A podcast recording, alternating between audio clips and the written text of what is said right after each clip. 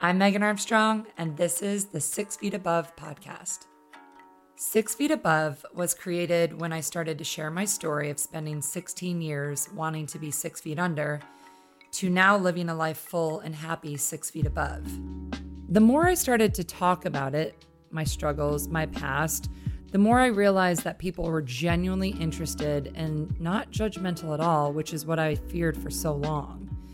And in fact, other people wanted to talk about their story as well, and for some reason trusted me to do so.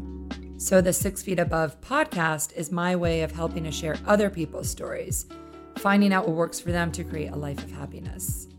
Before we start this episode, I wanted to let you know that it has some explicit language and some very serious subject matter. It may be triggering or sensitive to certain people. Please listen with discretion. This is Philip's story.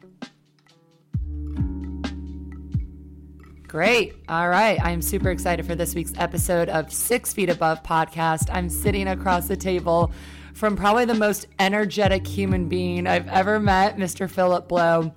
He is probably most well known for being 2014's Mr. Olympia. Would you say you're most well known for that?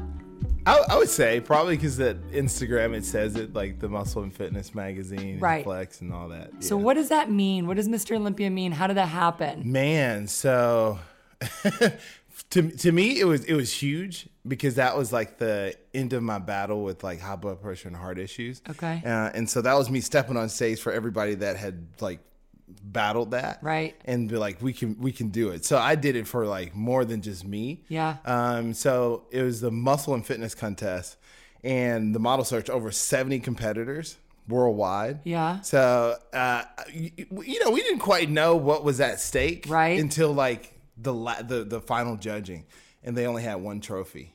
Really? Yeah. So if you didn't win first place, you didn't win anything. But isn't that true of anything? I mean, let's be honest. That is true. That is true. So I was so emotional, and I was like, "There's a lot on the line." I had put so much work into transforming my body uh, for that particular show, and then you know everything. You know, when when you work so hard for something, anything bad happens happens. Of course. missed my flight. Uh, the flight that I got on was delayed. I actually got there the day of the show, two hours before the show. No sleep, you know. So I had a disadvantage. Right. But to to to stand up there and win that, yeah. yeah, that was phenomenal. And I felt like I won for the people, not for me. Right, You know? So right. It was, it was a good thing. That's incredible. Yeah. So obviously, how long how long do you train for something like that? Well, it all depends on on the conditioning. I think maybe I had trained like six, 12 to 16 weeks for that competition. Okay. Um, and I probably overdid it, you know, because I'm competitive. Like, no one's going to beat me. So I probably overdid it. But at the same time, I think, you know, it has to do with like your mental capacity. Sure. You know, more so than like the physical. Like, how much are you willing to push in order to get to a low body fat percentage? Right. Yeah. And you've basically turned that passion of you competing into helping others compete now, right? Yeah. You're a coach and um, huge, uh, you know, fitness advocate in the city of Atlanta, but even bigger than that. Um, I wish people could see you because you just have this presence about you. I always grab coffee first before we actually do the podcast, and and we're sitting there, and we both stand up and hug each other. I'm like, wow, we are two huge human beings. we are just big people, you know. So you're coaching now, you're helping people with their fitness journeys, but I heard that you are about to get back on stage. Yeah. Is that yeah, true? Yeah. March 30th. Okay. Maybe sooner. I don't know. But because like I, I think I looked my best off the, in this during this off season than I ever have. Yeah. And it has to do with balance, more of like the mental state. Yeah, of- yeah, yeah, yeah. You know, opposed to physical. But yeah, March 30th of Okay. next year. Yeah. So that's the goal. Down. It's Where's the competition? It's in California. nice. Yeah. Very so I set the date, put it down, just start working. So you are a trainer, you're a public speaker, you are a motivational speaker. Um, what else goes under your resume right now? Man. Before we get to the good stuff. Um, a father, I, I would say that is one of the, the, the biggest responsibilities and has changed my Mm-hmm. life drastically. So, a father, and then I just love helping people, regardless of what the title is. It's like any way I can help, Yeah. I'll help. Yeah, Yeah. same. I love it. Originally from Dallas, Texas. Yes. Right? You are one of nine kids. Oh, like I can't even fathom that because I'm an only child. Oh, wow. So nine is like, holy shit, that's that's Yeah, a you ton of didn't kids. get to deal with like a ton of personalities before. No, no. And like there's there's a lot of pressure to be an only child, Yeah. I'll tell you that much. Um and you fall right in the middle, right? yeah, middle child. Okay. So you're number number 5 each way, number Yeah. right. Um tell me about growing up in your family, what kind of relationships you had with your siblings and your parents, religion, spirituality, all of that. Man, that's a lot. I know. this I know. Well, we're just that's, that's what I told that's what I told my producer. I'm like, we might need two hours for this Yeah, yeah. episode. so growing up was different, very different. Um, a little untraditional. Uh, I was homeschooled. Okay. Um, all the way from like um, elementary to high school, and um, you know, none of us. Dad's a pastor. Mom's stay-at-home mom. Uh, the rules in, in were very different. Yeah. Very strict. Like literally, we had from the time we woke up to the time we went to bed. It was a chart every hour on the hour of what we had to do. For each Yeah, kid? seriously, for for everybody. Jeez. Yeah. So if three o'clock in the day you didn't know what you were supposed to do, look on the chart. It was- it it said like um, quiet time. You know, playtime at 4 I'm you know. guessing you, you, you did you get a lot of the quiet time? yeah, yeah, yeah. I got it. I got into. I, I think I got the the most uh, whoopings out of all. Really? nine. Yeah. He's like ADHD. Like I got like you know I got all this energy and Yeah. then OCD and then it just took me a while to like process things. Yeah. And then so I got in trouble a lot. Um, but it was you know it was kind of it was great like like having all the siblings because like you get to learn like people's character. Right. Now I was I, I always like to observe. Yeah. Um, so I get to you know I got to learn character. My dad was very strict, ex-military. Um, he retired from the military, retired from the post office, and it was this way of the highway. So it was it was more like military Right. structure, you Right. know, being being raised in that family. And then like religion was very strict. Okay. Um, when it came to religion, it was like more. I would say, how do I how do I describe it? It was like more orthodox. you Okay. know. We couldn't wear shorts. Really? Yeah, so I played basketball. I was real good at it. You but I, pants? But I wore joggers. Yeah. so just imagine like like you like if you know not not to say that I was like the best, Right. But I was like one of the the, the best players on the team. And so before I, before we could play, I would I would be the reason we got a technical foul. He's like he is long pants tech. Oh my gosh. Two free shots. Now we Tee gotta up. work. Tee him up. but that was uh, that was the that was like my dad and what he believed in the religion Yeah. and like you know so it was it, it put me in a different situation like you know with the average kid is like why does he have long pants on why does he have like sleeves under his like jersey Under his Yeah. jersey. And so you know but if i if i wasn't good then i i would you know i was Right. a nerd so if i wasn't good i would have been that weird kid but i was good that's like ah we accept him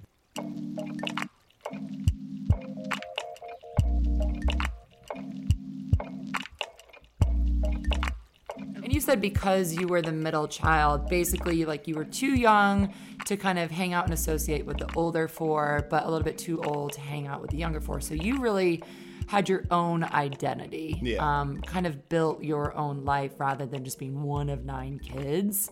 Um, through sports, through academics, and you were a very, very good basketball player. Um, and I'm we are jumping right into this. Um, you were pulled out of it though, Yeah. before you could even go off to college, and you were being recruited at the time. Yeah, and that that sucked because it's like you know you when you play sports, Yeah, you prepare for the next phase. Right. You practice, you know, for the game, but then you practice for the next phase. You know, you know who doesn't want to play college Right. ball, especially like if everybody knows, oh man, you're gonna make it. You know, um, and I put a lot of time and energy into like practicing and playing, and I love the sport. yeah, And you know, my my my senior year, my dad pulled me like off the team, and was just like, "This is not your path. I know you're you're gonna play college ball. You're gonna get like a scholarship, but that's not the plan for you." It was like ministry, you know, and that killed me, you know, inside because it's like, you know, my my dream and goal like I told you, was like to be a lawyer, and Yeah. th- like college ball was gonna like put me in the school in order to like get that degree, Right. You know, so I was just like, oh, just you know, play and practice really hard, you know, and you know, it's like as a kid, you you you work for that, you Right. know, all your friends are are doing well, they're trying, you know, you may be a little bit better than them, so like you have a better chance, Right. so like you're being graded, and then so you're working really hard, and then for all that to be for nothing, you know, it kind of sucked because I remember like uh, the the assistant coach became the head coach. My dad was actually my coach. Yeah, Your dad was your coach he and then told you you couldn't play. So he was my coach. He stepped down. My assistant coach took over the team, and he begged my dad to let me play. He was just like, "We'll waive all the cost, right?" And so you you got to you got to think about it. I played with these guys from um, from middle school, Mm-hmm. like all through middle school, all through high school, and it was the year that we had an opportunity to like to win it all. To go state. Yeah, and it was I went to one of the games like not playing for the first time. Of course, the like the you know I've not played like prior because my dad maybe benched me or something. Right. But this was like me like like I don't have a jersey, I don't have a number, you know, and I came to watch and they lost, you know, and it was it was disheartening. And most of the players came up to me and was like, if you were in the game, we would have won. And I, I couldn't watch the game anymore. So I stopped watching NBA. I stopped watching everything. I stopped, I, I didn't even come to another game. I like just started like indulging myself in work because it's like, I can't do this because it's like, these are the guys that counted on me. I was like the team captain. I, I called all the shots and here they were losing and I couldn't help, you know? Yeah. And I'm watching and then afterward it was just like, dude, if you were here, you Throw know, salt in I that felt- wound. I felt like I took the blame for that that loss, and it was a team that like we lost to like multiple times, and I knew we would have won if I was in there, and it just really sucked because I didn't have a reason not to be on the Right. on the court, Right. Um, and you know, but my dad made that decision. What was I going to do? So uh, that's kind of what I'm wondering right now is he he comes up to you and he says like, you know, Philip, you're done. You're not playing at all anymore. Like that's not even a conversation. Like that is just the way it is. What was Yeah. your response? What was your response then? No, it was always my dad was like the the guy was like if I say jump, he was like you don't question just how high, Right, You know, right. So I I didn't even like go back and forth and argue. It was just I, it, that just crushed me, you know. Um, and I just listened and just took it because I was like, well, if Dad says this is what it's going to be, that's what it's going to be. So did you kind of trust that maybe he knew where your path would lead you or did you just trust him because he was your dad, that's the way it was and like I'm just going to have to deal with it? Yeah, so I didn't trust him because I knew that he knew what was best for me. I was like, obviously you don't, because it's like I had a plan, but I, I I trust him because he was my dad, Right. You know, Yeah. and he was the head of the household, and the way we was raised, it was it was like you know so much emphasis on being like you know the father's the leader, Right. And so I I don't say I respected his decision, I accepted his decision because he made that decision for me, and I was like I was a kid. Right. Right. so you're 17. Yeah. Basically the the thing that you love the most and that you're the best at is pulled away from you.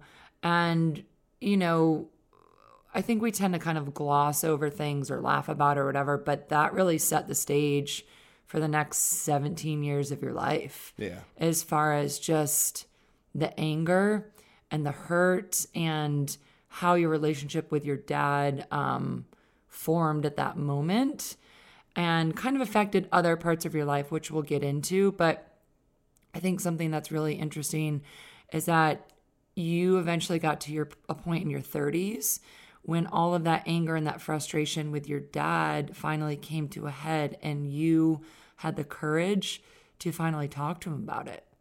Um, so tell me how that conversation went and also what what led you to that point where you're like I can't keep this bottled up anymore. I have to talk to him. Man, so I don't think I initially encouraged the, the the the idea of talking to my dad. Yeah. It was more so I went to my sister's house for dinner and she she brought it up. And this is like, you know, I'm like 32, 33 at the time. And I'm thinking I'm over everything. I'm Yeah. working like, Yeah. you know, I'm I'm I'm where I like kind of want to be in life. Yeah.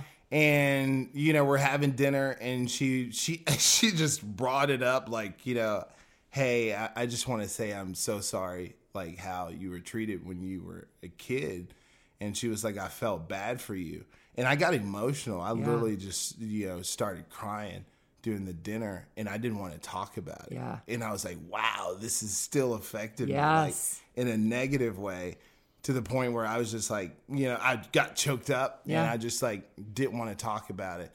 And so, you know, I went on like business as usual. Yep. Like, you know, that was just like, oh, weird dinner, you know? Um, and so she basically um, wanted me to come to this forum that that she was a part of. And it was basically like helping you change the way you think and, and look at life. And I was, I, I, I think I wasn't in a good place at that time. You know, business wise, things were going okay. Um, I just the right after the divorce and separation, and just like re re re redeveloping my life and my identity, just trying to figure out where where you know life was going to take me Right. And she was just like, "Hey, I want you to come to this thing," you know. So I was like, "Okay." So I show up, and you know they're talking about you know transformation, you know, like dealing with with things in the past, and you know I'm like, "Oh, whatever." Yeah. know. And she was like, "I actually paid for you to go like in the next two weeks," and it was like six hundred dollars. And I was She like, forced you to go, basically. Yeah. And I was like, that's a lot of money. You know, I was like, you know, that obviously she cares, but like, what is this? You Right. know? So it was a three day, three day seminar, I guess you could say. And during that whole process, they were just talking about like dealing with things in your past, talking to people, like how we create stories Right. uh, about what what happened and then talked about what actually happened you know someone said something to you you didn't like it and you were like oh they're being mean they're just like hating on me or, Right. or whatever the case may be whatever you create and make up and then you start to live out Yeah. y- your life that way right and it was like you know how about just going to that person and be like hey you said this what did you mean by that Right. and that kind of hit home because I was like, here I am living my life. And I'm, you know, I thought I was okay Yeah. and over it. But there's a lot of things that I ha- I wanted wanted answers. You know, I wanted to ask these questions and have answers. And so here's the thing. I hate being told what to do. I hate being told what to do. And the guy was like, We're gonna break for like 30 minutes. He was like, pick up your phone and call that one person that you need to have that serious conversation No with way. and do it. And I was just like, No, you're not telling me what to do. so and the whole time that 30 minutes I'm fighting it, so I'm trying to find people to talk to, you know. or whatever. And and so my sister, she's been through this, so she knows like what's happening. Yeah. So she, you know, afterward, she was like, "Hey, did you talk to dad?" And I was like, "No." She was like, "Mom," I was like, "No," and she was like, "I think you should." So she must have seen something over those years of you, and, and we'll talk about the other stuff that went on, but she must have seen something where it was either you were you were angry or frustrated or sad or depressed and kind of knew that there was an underlying factor and it was mom or dad or something went, that went on within your family. Yeah. So she's pushing you to kind of get that out. Yeah.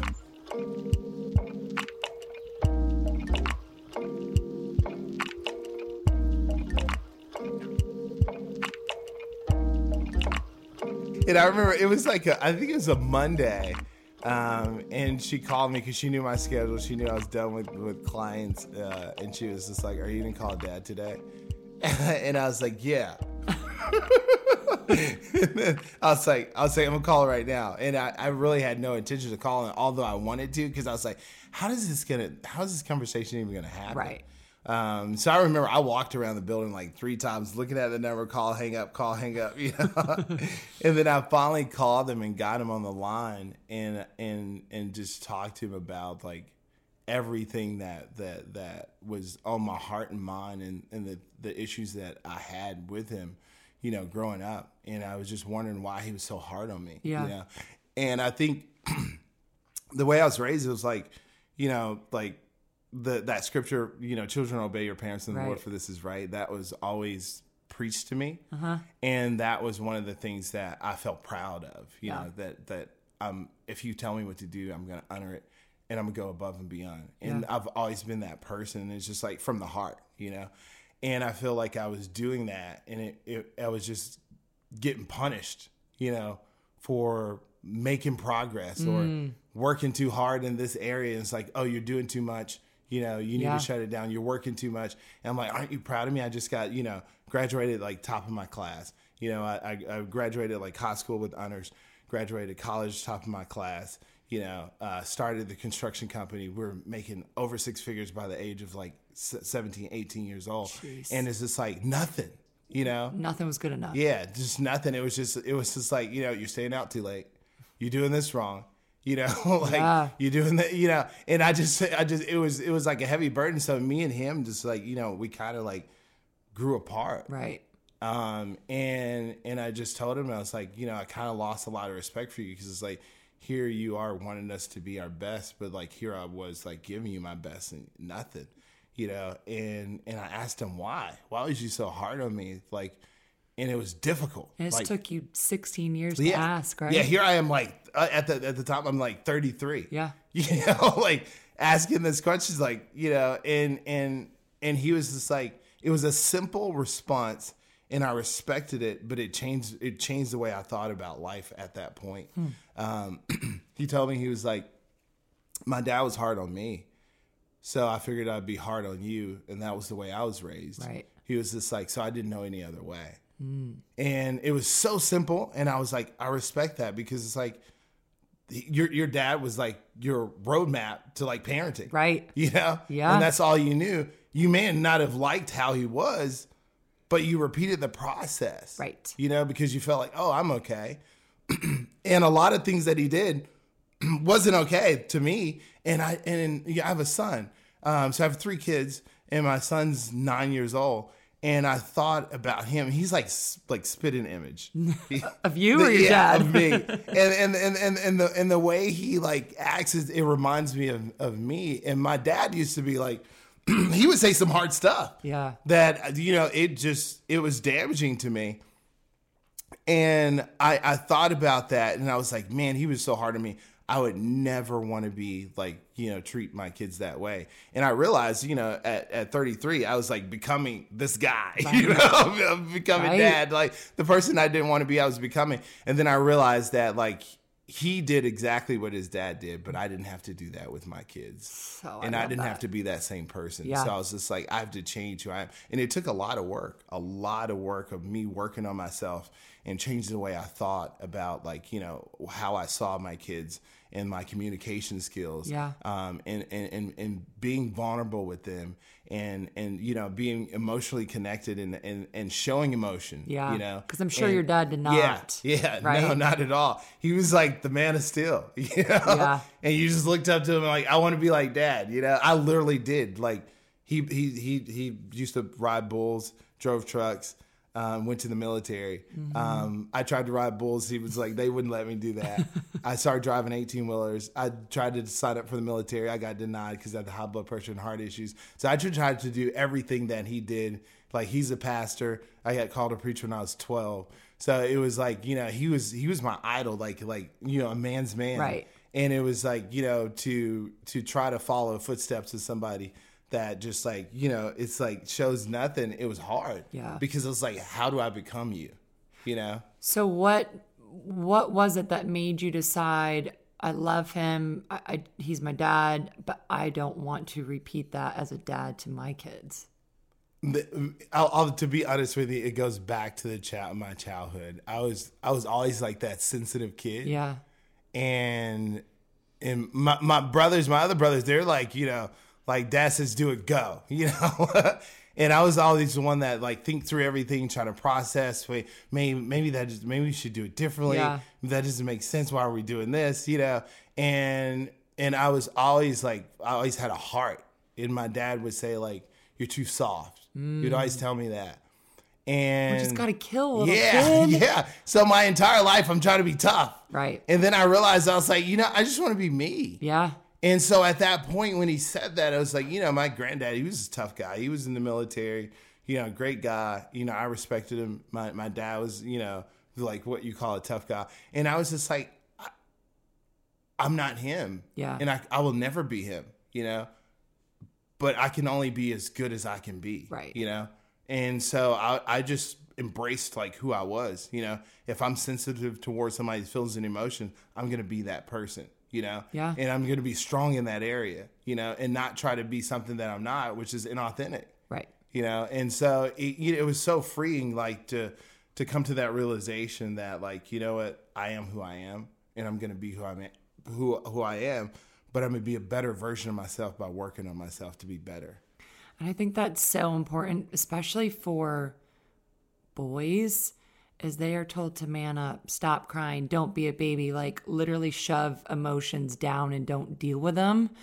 And they go through years and years and years of not dealing with emotions until some sort of catalyst happens. Man. And something pushes them over and they do something tragic or do something to themselves. And like I talked about it on the last episode like women are more encouraged and we're it's okay if we're crying and we're upset but guys? Oh no no no. You, Yeah. you be a man. Yeah. You know so trying to understand you know literally it took you 16 years to be like okay i'm not my dad. I'm not going to repeat that either and being okay with that.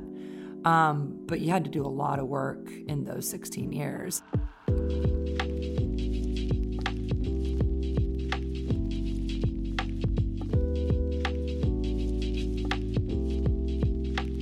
around around the same time that this was happening in your teenage years where you were told hey you're not going to go play ball. You're not going to do what you thought you were going to do your whole life. Um, you were also assaulted by an older woman. So I- can't even like grasp how as a boy how that just would set you up for relationship issues and um, lack of self worth and even more emotional stuff that you're not even probably allowed to talk about. And um, in fact, your parents don't even know this yet, right? yeah Like only a couple people. yeah Um, So, first of all, thank you for opening up about it. I, I think it's um, important and it's going to help other people heal as well. Um, so, can you just kind of briefly tell us what happened and how that affected your other relationships in your 20s with women? Man, so at 17, like let's go back to like the way I was raised because it, that that had a huge impact. Sure. Um, so you know, saving yourself for marriage and being Right. a virgin was everything. You know, and like I said, I was the kid that like if dad said, mom, mom and dad said like this is the way to live, I wanted to do that Right. and be the best at it. Um, so I, you know, at the time, I think like my girlfriend, she was out of state. Okay. And um, so I did construction. So I was, you know, I is started started the As a teenager, because you graduated, you graduated high school yeah, early. Yeah, at 16. Okay, Um, okay. And I started doing construction. I was like a apprentice for my dad's friend at like 12, learned the trade, graduated uh, high school, started doing construction, doing general contract work, you know, by the age of like 16, 17. Yeah. And so, like, I'm working in and out of houses. I'm young. People don't necessarily respect me, but like, oh, he does great work. Um, and there was this bank manager, older lady, um, pretty well off, like, you know, um, and so I'm working, and I'm like, I, I wouldn't say that I was like intelligent in the sense of like, because I was homeschooled and and not around like like the predatory. Social, yeah, yeah, yeah, So like you know, so like you know, I'm I'm just like all about my business, Right. you know, and Do a good job. Do a good job. yeah. And it was just like, you know, I'm in the house, like, yeah, like working and, and doing stuff. So the ladies like showing me, me, me around and everything. And, and she, and then like, you know, there was a studio that we're working on and I'm just like taking care of everything. Her husband's like, like just making, I have no idea what he did. I think he was drugs or something, but they had like a half a million dollar home. I was the contractor. And and so she was just like you know asking me about like the, the this this room like the soundproof room and then shut the door. And then just things just went haywire. And like during that process i was just like i think i was scared because i was like this dude is gonna kill me and what's happening? And it's just like and i didn't know what to do i just like froze up you know um and after that that whole process i was like after being taken advantage of, I packed my stuff up and I went home and I think I was just like staring into the distance. And I didn't even like like at that point it was just like difficult, you Yeah. know, to like figure out just what just happened and like, you know, like when it came to like sexual activity, like nothing. You Yeah. know, I didn't know anything about that. Never been sexually active. And you know, my mom was concerned like like, you know, days after and was just like, Are you okay? Like you just seem different, you know. And she just assumed like, you know, she was like, you know, two weeks later, she was just like basically assuming I had sex with my girlfriend, and I was like, yeah, whatever that is, you know, yeah, yeah, you know. And she was just trying to coach me through that, and going to church like day in day day out, like every Sunday, and like having like you know like being preached at like you know like fornication, uh, you know Right. like like infidelity and like all you know just everything that had to do with sexual activity and i was just like i didn't do it you know i Right. would i would literally be in there to the point where my mom she was like in church she was talking about something you were like like verbally talking and and i was just like i was just trying to get my innocence back and Right. it was so hard it was very difficult um i'm trying to get emotional It's okay. Um, but it's very difficult because it's like you have a high standard and and like you know i'm teaching at the church and it's like i didn't know who to talk to i didn't know how to explain that i didn't know like you know how to get help and so i just like indulged myself in work Mm. and that became like the value you know because Yeah. i felt like i had lost everything you Yeah. know couldn't play sports anymore you know uh virginity taken um and so i was like what else do i have left? Right. you know? And so my skill set was like construction and i just wanted to build homes. I just wanted to make them you know fantastic to people where they you know would just love them and like you know like my work. And i did that you know? We we had contracts for like hilton all over atlanta. We had all the contracts with them doing the remodel work um, hampton inns in atlanta it was you know it, it was amazing but i th- like that was my life. Like i was killing myself like 48 like- hour work days Yeah. 24 hour work days you know set a deadline. I wouldn't sleep. Like it was difficult. It was rough. And and like i couldn't talk to anybody Right. you know? Right. i think the only person that knew was my best friend. And then he would always be so sympathetic and it, it bothered me you know? Mm. because it's like i don't want sympathy. Like yeah that happened but like i'm trying to live my life and move Right. on. And i didn't know how. And it was very difficult because it's like you know like building things is what the only value that i felt like i had Yeah. Like, i'm valuable because i can like construct this this house you know and people love the house right. but like me nothing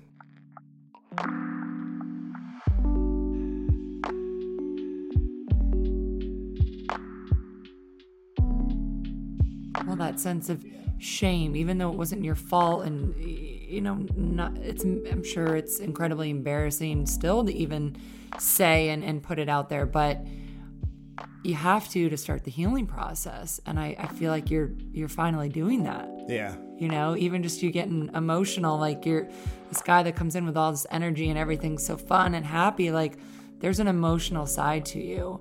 And if people can see that and know that it's okay that we all have those feelings, it's just a matter of how to direct them and what to do with them as you move through your future. That's what matters. What happened to you is what happened to you. You can't change it. Um, it's only how you deal with it moving forward. And you had a tough time in your relationships with women moving forward, especially was it the mother of your kids or okay? So what happened with that? So that that it was you know I, I feel like it, it was just a snowball effect because like love was was had a different translation and mm. meaning to me at that point. You know, it's just like when it came to relationship, regardless of how I was treated, because of like my value was like I didn't really place a value on myself. Right. It's like no, no, no matter how I was treated, it's like as long as they like you know told me that they love me mm-hmm. and then were physically active with me, mm-hmm. then I was like, okay, okay, like this is good. Good enough. Yeah, this Right. you know, and and that that cycle just like from you know from like marriage to like the relationship, you know, and that that became like toxic and physical, like where like she would like physically hit me, and then I, I you know, you know, I, I made a joke about it because like, like I'll always try to be lighthearted Yeah. about everything. Yeah, you don't like to get serious, yeah. clearly. Yeah, so I was like, you know, like like you know, I was telling my buddy, I was just like, man, like I think it was around the Christian thing, and I was like, I was like, dude, I was like, I said, man, like if she keeps hitting me and I I, I was gonna stop her, I was like, I can't like dance my way back into the limelight like Chris Brown, and literally a week later, like she like punched me, I blocked her, she fell back, and then she like her nose started bleeding. And then she runs through the the, the neighborhood and screaming that I hit her, and then I got arrested. What? Yeah. And and this is something that I've never shared with anybody because I was so ashamed. Yeah. Like my entire life I've like always helped people, always tried to do like, you know, what was best. And like here I am like like arrested. And I was like I had never been to jail before. And it was crazy because it's like this is how naive I was like like the cop had like taking me in like the hold holding cell or whatever. So they literally thought you beat her simply because you blocked her. Yeah. And you're yeah. a bigger It- guy. well, I found out later that like Georgia law, because they have like domestic violence issues, Right. is like they by law they have to take someone. Okay. You know? Um, so basically if she's saying I hit her, then like, oh yeah, I'm gone. And then like I mean, dude, she's like she's like a buck twenty, you know, soaking wet. Like I'm I'm like, you know, this monster of a person. I think I was like 100, like 280 pounds. Jeez. You know, so it's like, oh, you predator. You Right, know? right. So it was just like it was just all bad, and and and so you know the the the charge got dropped and everything, but I was so naive because it's like like they they took me in, and I was just like prepping for a show, and I was like, hey, like all my food's in a, in like a. in a tub thing, and so I have to eat meals every two oh three hours. and I was like, "Can you take me back by the house so I can get my meals?" And he was just like, "No."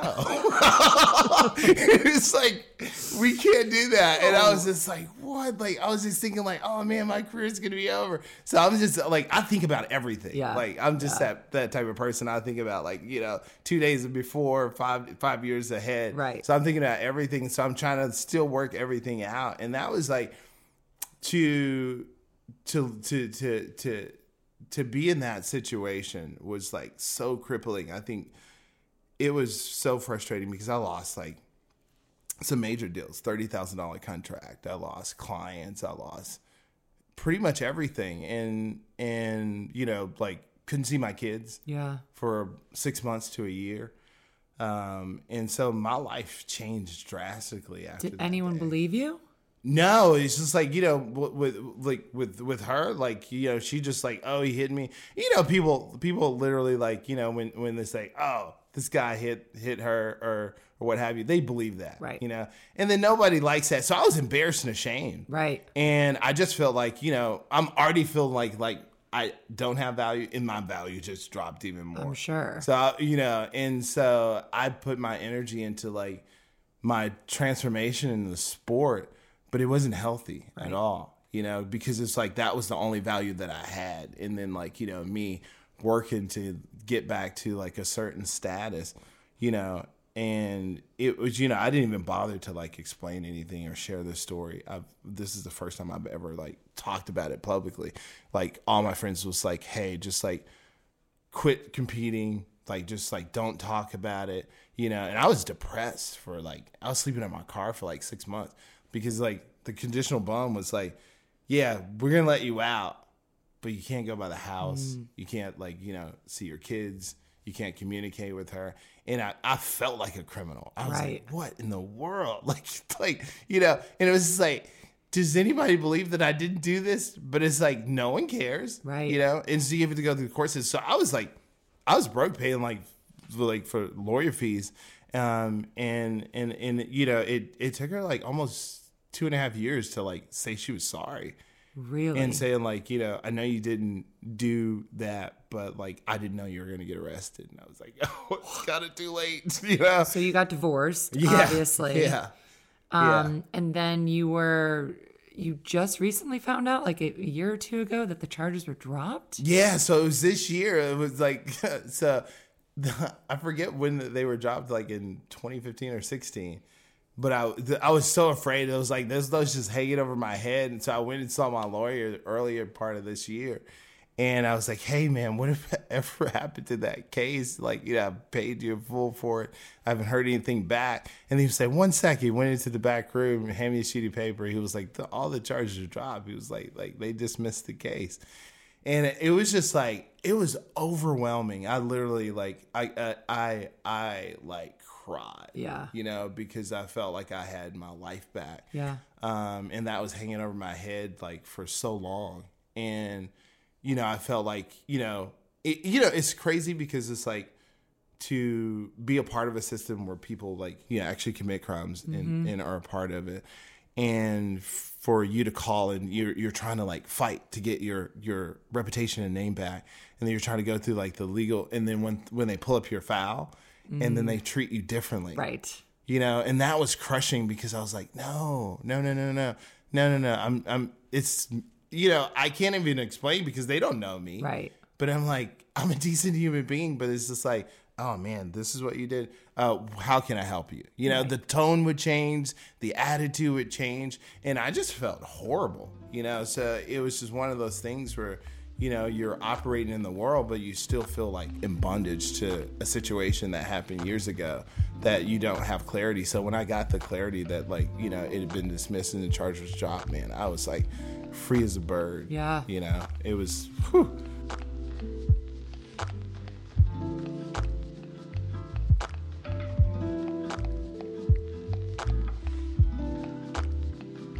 So you had four kids with her, yeah and you lost one, yeah your oldest. yeah Um, what happened?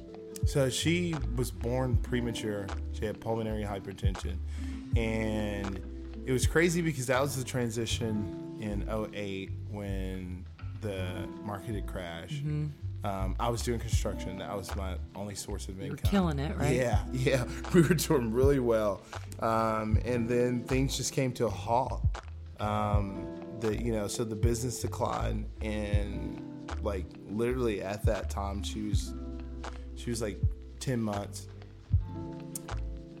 I had to change like careers because it's like, okay, I can't continue to do construction. We went from like doing like three houses a month to three houses that year you know? So it was it was you know it was a big difference like financially like you know and then on top of that like i had purchased a, a home for like a family member and they kind of screwed me over on that deal. Mm-hmm. So like you know i had like collections loans. I had three rental properties at the time you know and i had to make a decision to save like the house and let the rest of them go so it was just like you know you're trying to sell Yeah. no one wants to buy Right. you know have to change careers so i got my cdl and she's in the hospital this entire time so i'm like juggling between like truck driving school trying to do the little bit of construction that i Yeah. had going and Yeah. then seeing her in the hospital What was her name? um, couture Couture. yeah beautiful beautiful girl she was like she was like she- made she made the rest of the kids look like like who are y'all you know like that crying like you know like she she didn't really cry and she was just like a happy baby although she had like pulmonary hypertension and like she had the uh, breathing tube had an ng tube for food had a heart monitor you know and i would carry that stuff around and like proud father like Right. you know nothing's wrong with my kid Right. you know that was my pride and joy and so i wasn't you know at the time and, and even still like reality is reality Mm-hmm. but then not always look at the future like you know five years from now we're like like you, you're gonna kick this five years from now Right. we're gonna play in soccer We're not even everything's gonna know. great. Think about it again. Yeah. so i was just so hopeful of the future because it's like you know your kid's supposed to outlive you Right. you know um and so you know i had all this this like happening like you know and then she didn't make it like i took her to the hospital she wasn't feeling well uh, you know she rarely would cry and when she would cry I'd be like man something's not right took her to the hospital you know we were there all night and i remember telling her it was just like hey like whatever it takes like you know i made a promise to her like whatever it takes i'm gonna keep taking you to the hospital until you get better Yeah. and I was just like, you know, five years from now, we're going to play soccer. We're going to laugh about this. You're Yeah. good. And she's just like, she was on the table, just laying there. We would talk all the time. Like, I would always talk to her. And she just looked over at me like, I'm tired, you know? Um, and that broke my heart because, like, I was like, man, I know we've been here for like hours, you know? Um, and so like you know I, I the the doctor came in, switched out the NG tube, and was like, "This is it." And I was like, "No, I kind of know how to do that. Yeah. You know, I think there's more to it. You know." And and I was just like, "Hey, we're gonna go. We're gonna go." You know. Um, and so I took her home and laid her down. And every morning I would I would like you know give her her meds, give her her shot, uh, and, and I was on a on a conference call with my electrician and one of the builders, and we were working on a project and. I went to um, give her a shot. She was gone. Um, and uh, crap. It's all good. It's okay. Yeah, so um, it, that was tough because it's like, you know, it didn't hit me at the moment because I was like, you know, I got to be strong for, Yeah.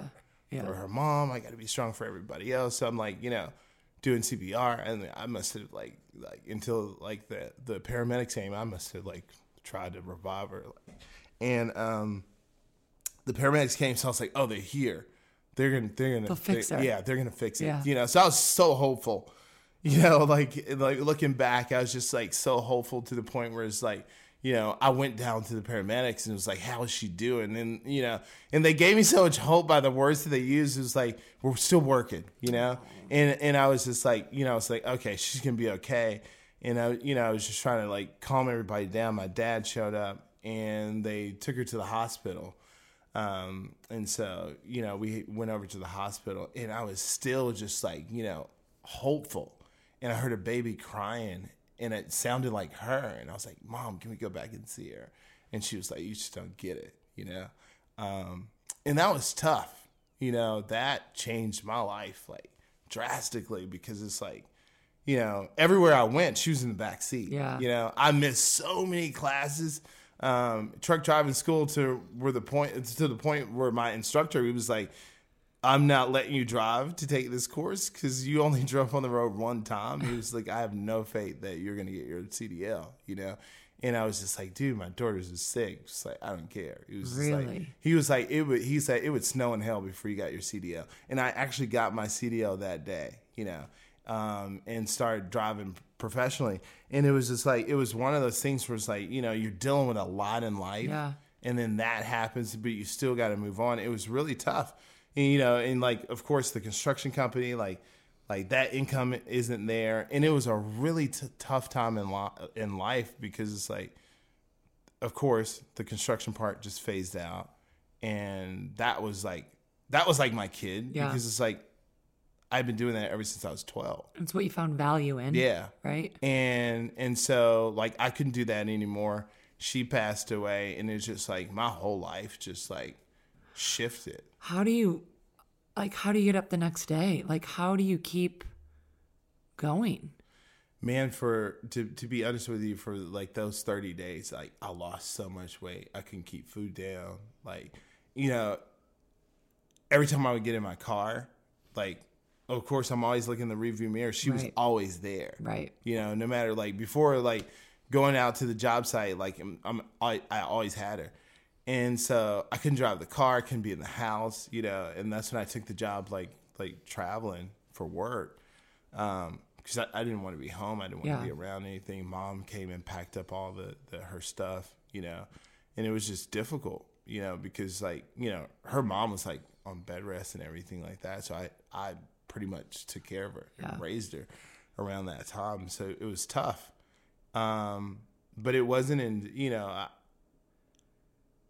it it it wasn't until like six years later that I actually like got over it. you know? Really? And I, I I wouldn't say got over it that I found the the value in that situation. Yeah. How tragic it was, you know. It was like six years later, and like I would, anytime something bad would happen in my life, I would be like, God, if you didn't take her, like you know, my life would be good if you know if she was still here, Right. You know, and I would always blame that because that was like that crushing moment of my mm-hmm. life, and it was like it was clear as day. I think I was doing cardio. I was prepping for a show, and the, I think the, you know, and that that's what really like got me to lifting like so heavy and, and growing and develop. So when people ask me like, how did you get so big? Like the, the honest truth was I I couldn't I couldn't could not stop the pain, and so I would go and lift. And I would just push like heavy weight. I remember one time I did like I did 50 plus pull-ups until I just like collapsed. I, I can I don't even remember like I stopped counting and kept going, but I was just like it, I, I was in so much pain Yeah. from losing her, and I just collapsed on the floor and cried because I I couldn't deal with it, you know. And so like that's how I really developed and grow because I was like, you know what, this is a big negative in my life. I got to do something positive Right. to release this energy. And then so I started lifting and like training, and I would just like, man, I would be in there. And, Like my old trainer would tell you, like three o'clock in the morning, you know. Um, There's your way to escape. Yeah, and he was like, "What are you doing at these hours?" You know, and I would just be in there, just like pushing the weight, and because I I didn't want to resort to like alcohol, Right. or drugs or anything like that because it was it was so much pain. I didn't know how to like Yeah. numb it. Yeah. you know. Um, And you probably didn't go talk to anyone. no, I didn't. I was like, you know, the therapist. I'm not crazy. you Right. know? right. And At the top, yeah. So Gosh, people was like, "Go see a therapist." It's like, no, I haven't been admitted to no institution yet. right. you know? Isn't that such a stigma? yeah, and now you do see a therapist, yeah, right? yeah. You do have one that you love. and that's probably the best thing that ever happened to me. Like Yeah. actually seeing a therapist. Wow. Yeah. I, I and you had told me that she served her purpose and and you learned a lot from from her death and you carry her with you. And um you know I I, I can't even imagine what it's like to lose a, a daughter or a son or anything like that. But the fact that you now have that experience to talk to other people about is huge. Yeah, and how you overcame it and how you dealt with it and how you turned it in to a positive part of your life. Because it, it's very easy to live in that negative space and place blame and poor me poor me poor me. And you're a living walking breathing example of someone who's had all of this crap happen to them and you still push through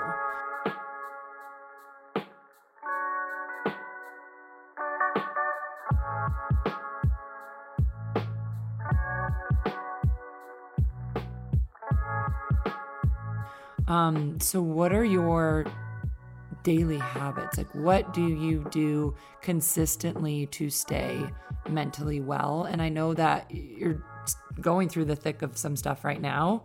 Um, but tell us what that looks like for you. uh, on a daily. For me, like you know, a lot of people think like competing and, Yeah. and, and like training is like, oh, Phil's fitness model.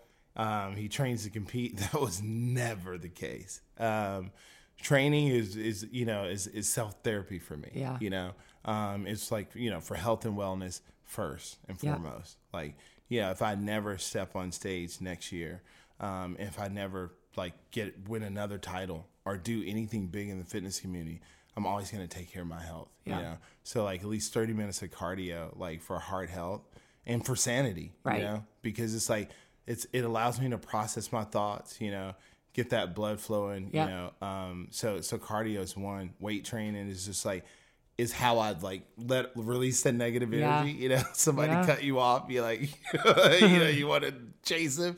You know, I like I do all that in the gym. Yeah. You know, like I push the weight. You know, challenge myself physically because I told myself years ago. You know, I wanted to take like whatever negative happened to me, build something beautiful Sure. with it. You know, um, so so like weight training, cardio, um, meditation Yeah. has definitely helped me. Like I at least fifteen to twenty minutes a day, um, and then scripture reading. Scripture reading is one one of the things that like I say like through all everything that have happened in my life. Like my faith is like have like brought me to this point. Yeah. you know, um, and and that right there is like something that I think like you know even if you're not spiritual, like to put something positive mm-hmm. in front of you every day to read or to to to absorb or to regurgitate like on a daily basis you know because it's you know it's reconditioning the mind Right. you know negative is always going to happen Always. every day. you know uh-huh. something's going to happen you know and people always ask like like why you smile all the time why are you happy i was like because like life is a party like at the end of the day there's going to be times where you're going to have to cry Right. There's going to be times where you have to be serious, but those rest of the times, don't be miserable. Right. Enjoy, you know? Um, and I think because everything that I've been through is just like life is short. Yeah. You know, and losing my daughter like let me know like like life is fragile. And you have no idea how long you're gonna be here. But we all have the power of impact. You know, she impacted my life like in a major way for ten months. You know, loving uncon taught me how to love unconditionally, um, and and to like appreciate. You know, and so with that, it's like you know, there's no reason for me to be like sad or to like harbor hate for Right, anyone. right. You know, Yeah. Um, and I think like everything that people would say, man, that's tragic. What happened to you? Or man, I'm sorry that it happened. I'm really not. You know, at that time, I probably didn't understand it, and I probably was like, like, why did this happen to me? Sure. But now, moving forward and like doing all the work that I've done, like you know, on on self, Mm-hmm. it's like it all happened for a reason, and it's made me stronger as a human being, and, it, and it's helped me to help other people, Yeah. and and it, like you know, realizing like, man, this happened to me, and I can just like take it and be like, woe is me, you know, Right. and I could just be like like like be a negative to everybody that comes around. But like when you when you actually like take the time to process things, work on yourself and develop from those situations, you're like, man, maybe this may happen to me, but it happened to me so I can help other people. Exactly. You know, because people are going through similar or even worse situations. Yeah. And sometimes I talk to people that, about this situation unrelated, Mm-hmm. and they're like, "Wow, my thing is minor. Let me just like work on this." You know. Right, So right. it's you know it you know to to understand like like those negative things they may be negative, but there's always something positive to look at. Absolutely, which is hard when you're in that negative space. It's hard Oh, hard it's to, tough. But Very you got to just pick one thing, Yeah. one positive thing, and just focus on that. Focus on that, and do that over, and start repeating it.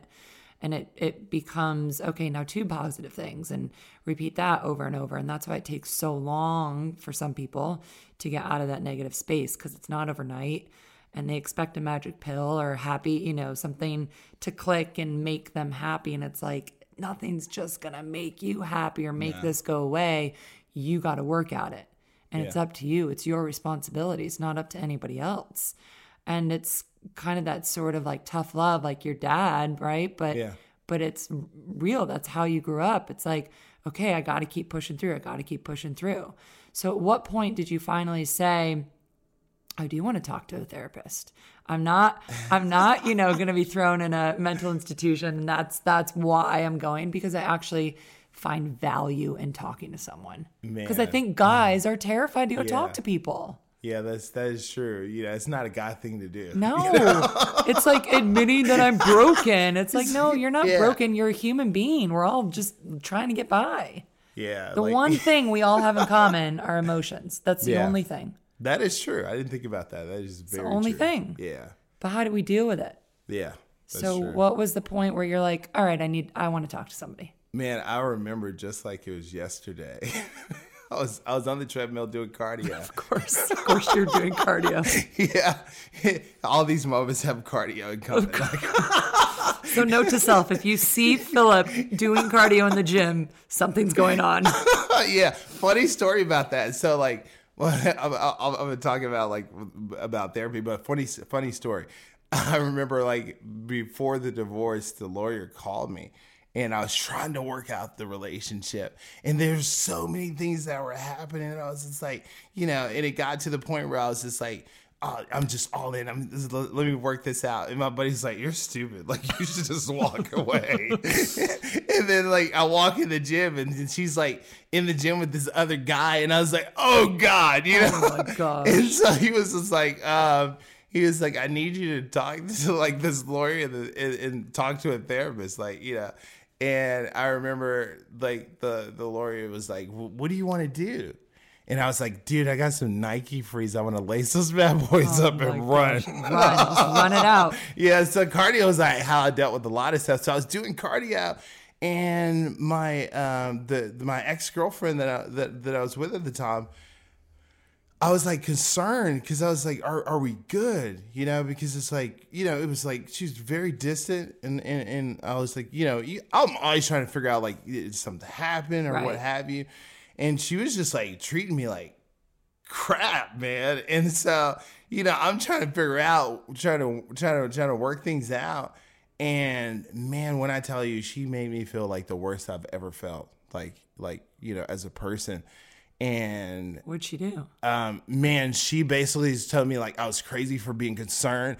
Everything's good, and she was like, I was like, well, you keep sending me the voicemail, and like I don't know what's what's going on. Right. And then she was like, you know, when you're on a call with somebody, she was like, that's what you do. You know, like you know, click the button. yeah. and somebody called while we are on the phone, and then she clicks over, and I was like, wait, okay, you can Something click over. doesn't add up. Yeah, so I was like, I was like, you know, like okay, like sorry for like like bothered. I just thought like something was wrong. She And made you then- feel like you were crazy. yeah, and then she just went off, and then she was just like, and then I was like, hey, I gotta go train. Like one of my buddies here, I gotta go train. She was like, if you get off this phone, you don't respect me. I was like, what? Like no, I really gotta go. And then she was like making all these threats, and it, I felt trapped. Like, Right. Right. and my buddy's looking at me like, yo, it's time to trade. And it was like, you know, and then she just went on and on and on. And it's just like, and I finally got off the phone and I was just like, man, I don't want anybody to ever make me feel this way ever again. Yeah. You know? And it wasn't a, like, like she could do whatever she wanted to do and talk to whoever she wanted to talk to, however she wants to. Right. But I, I didn't want to allow anybody to ever make me feel that way. And I felt like I allowed her to make me feel that way because I was in a relationship with her. Mm. And, you know, it goes back to like, you know, like the past, like me being in those toxic relationships, allowing people to talk to me because like I didn't feel value or self worth from, you know, that the being taken advantage of Right. at 17. So I was like, I called my buddy up. I was like, dude, the therapist number that you're t- telling me about, like, I want it. I think this is so important though because you finally broke the cycle. yeah. All these women since you were 17 treated you like crap and you allowed it because as long as they told you they loved you and they slept with you, then it was fine. But it was finally like that pivotal moment, again, some random day at the gym when you're like, I don't want to allow anyone to treat me like that. But that is your choice how you react. Yeah. And sometimes we need help on how to react to situations. So just being aware and cognizant that, like, okay, this is happening over and over and over. Like, I'm finally going to just man up and go see a therapist because I need it. Otherwise, I'm going to keep doing this for the rest of my life Yeah. you know so that's like that that such an important day that catapults you into this change and like i'm pretty sure you said it was about the same time that you also talked to your dad or maybe like right before that Yeah. like kind of everything happened at once Yeah. um when you're like okay i'm gonna actually take control of my own life Yeah, it, it it was like it was crazy because like, and a lot of people don't know this. Like when I decided to take to walk away from the sport, Yeah. it was to work on myself. yeah You know, it wasn't because it's like, oh, I don't think I can compete anymore or anything like that. I just didn't like where I was mentally. so these past five Yeah. years so you won in 2014 Yeah, and These so I competed like up until like what 2016. okay Yeah, and then uh, after 2016, I was done. so it's like the last Yeah. three years Yeah, the last three years. Like in a lot, no no one knows like why I s- decided not to compete. And I tell myself I wouldn't step back on stage unless I was had balance, like mental, spiritual, and relationship wise. Yeah. You know, because I felt like like with me obsessing over like my body and Mm-hmm. transforming for the sport that I lost sight of like my mental state. Yep. Like that was important to me. And my you know, having a, a, a functioning and healthy relationship Yeah. was important to me. I felt like I didn't have that. Um, and to, to to be like you know stable emotionally Yeah. to deal with certain things and i was just like you know i sat down and i was writing down you know things i was good at and then i started writing things that that i sucked at i was like wow that's a lot and so I, I decided to like work on things that i really sucked at and so going to therapy was like life changing Yeah. because I was able to talk through a lot of issues that I just like swept under the rug. Right. You know, and being a guy, it's a guy thing. You Yeah. talk about You're it. not you talking know? about it. You just move yeah, on. I was like, "You okay? No, I'm good." You know, and you just Yeah. keep moving on, and that stuff just builds up, builds up, builds up. You know, until like you know, you either get you know like just horrible form of cancer or you commit suicide. Right. You know, and that was a conversation like at the men's panel when I talked at WeWorks. We actually talked about that because, the, and that was after I talked to my father, um, and I was on the panel, talking about masculinity. What does that look like? Right. And what does that mean? And and like toxic mas- masculinity and being vulnerable as males and sharing information. And I've and I found out like you know we don't share. You know.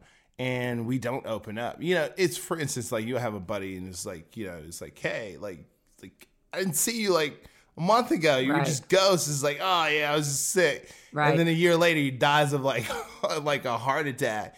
And then you find out like he's been dealing with this for years, and Yeah. no one shares. You know, because you don't want to be weak. You want to be that tough guy. And so here I am dealing with like these issues that I was just like, hey, I don't want to be successful on magazines and, and, and, and just like go for covers and, and, and, you know, be successful in the sport. Yeah. And then mentally, emotionally, and, and relationship wise, I suck. you Yeah. know? And as a father, I suck. I don't, I don't want to be that guy because anybody can be good at one thing. You can throw a ball, you know, for all your life and be a Right. great quarterback. Right. Be a horrible father, be a horrible friend, you know. Um, and I didn't want to be that, you know. And it, it took a lot of work for these last three years. this is a lot of work, you know. Failed relationships, you know, like you know, like moments where I was just like, "Whoa, I, I want to quit. This is too much," you know. Um, dealing with anxiety, facing that, those Yeah. fears, um, you know, depression, dealing with all of that, and just working through it, meditating. Meditating was so hard. Yeah. Um, I think for the, for the the trying to do like five to ten minutes, um, it took me ninety days to like sit still, quiet my mind. I was like, wow, you So were I doing actually way too believe that. Yeah, yeah. as soon as I would sit down, I was like, "Oh man, a thousand things are coming to Yeah. my mind. Let me sheet, get a sheet of paper, write it down." And then I would just go ghost. Like I would just like go do something else. you Yeah. know? it was so tough. But isn't it so worth it um, doing the work Man, yeah, rather than living the way you were living for the rest of your life? yeah. It it it was like, I mean, this it this has been like the best transformation, and people see the physical. Yeah. on social media. Sure. They see that that transformation, man, the the the mental and spiritual transformation has been by far the best transformation like ever. And and it, it has been the most work too. Mm-hmm. You know, physical you just you know, burn some calories, Right. you know, lift some weight, Right. and, you know, and the body changes, you know, but like, like t- t- taking yourself out of like that toxic environment. I think what really hit home was after winning all those trophies and and like I f- feel like I've been in like five to seven magazines and my mom has those and signing those for them. And I went home to an empty apartment you know? Ah. Lights were off and I'm sitting there and everybody's on social media coming and like share you know? And saying like you know man you look amazing and great and here I am like no relationship Yep. mentally just all over the place. Yep. And it sucked. And I hated that. And I was just like, what does all this these followers and likes mean Nothing. if like I don't have anything outside of like my physical attributes, you know? And that's when I was like, man, I want to change that. I don't want to be that person anymore. And and so I just like I, but like like I'm done. Like until I can balance all that, I'm done. Like you know, I want to be a better father. I want to be a better person, you Yeah. know. Um and I want to treat people how I want to be treated, Yeah. you know. And mentally I want to like I cuz I was I looked at it I was like I invest so much time energy into weight training and dieting and or, or what have you and I was just like my, my mental is way more important you know, Totally. than that because it's like my mind is what's gonna keep me alive, you know. Yep. And so me and my therapist, we've done a lot of work, a lot of work, you know. And I would say like like you know dealing with like like e- emotional intelligence, like empathy, you know, dealing Mm-hmm. with like um you know like my past still you know talking about that rape and how that uh, affected me relationship wise Yeah. um, you know, wanting a relationship that, you know, that where someone respects me Right. and not just say that they love me or love me, you know, but respect has standards, Yeah. you know. Yeah. love is just like, you know, I love you.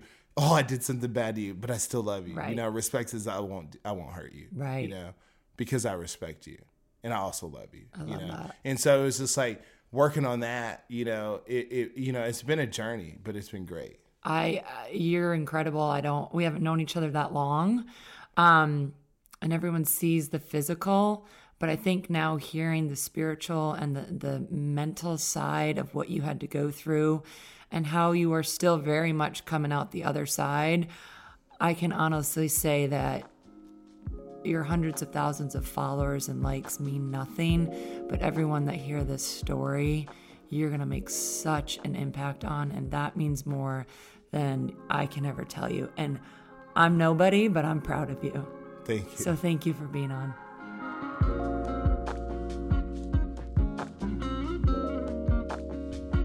So that was just part one of Philip's story. We had so much to talk about that there is a part two. Make sure to listen to that next. If you're enjoying this series, please give us a five star review on Apple Podcast. Thank you so much for listening to this episode of Six Feet Above. I'm your host, Megan Armstrong. Subscribe so you never miss another episode, and follow me on Instagram at Six Feet Above Podcast to keep the conversation going. Tune in next week for a brand new episode. This episode is a product of Audiographies, produced by Denora Sapolia, edited by Jacob Smolian, and the music was by Keenan Willis, funded by yours truly. I'll see you next time.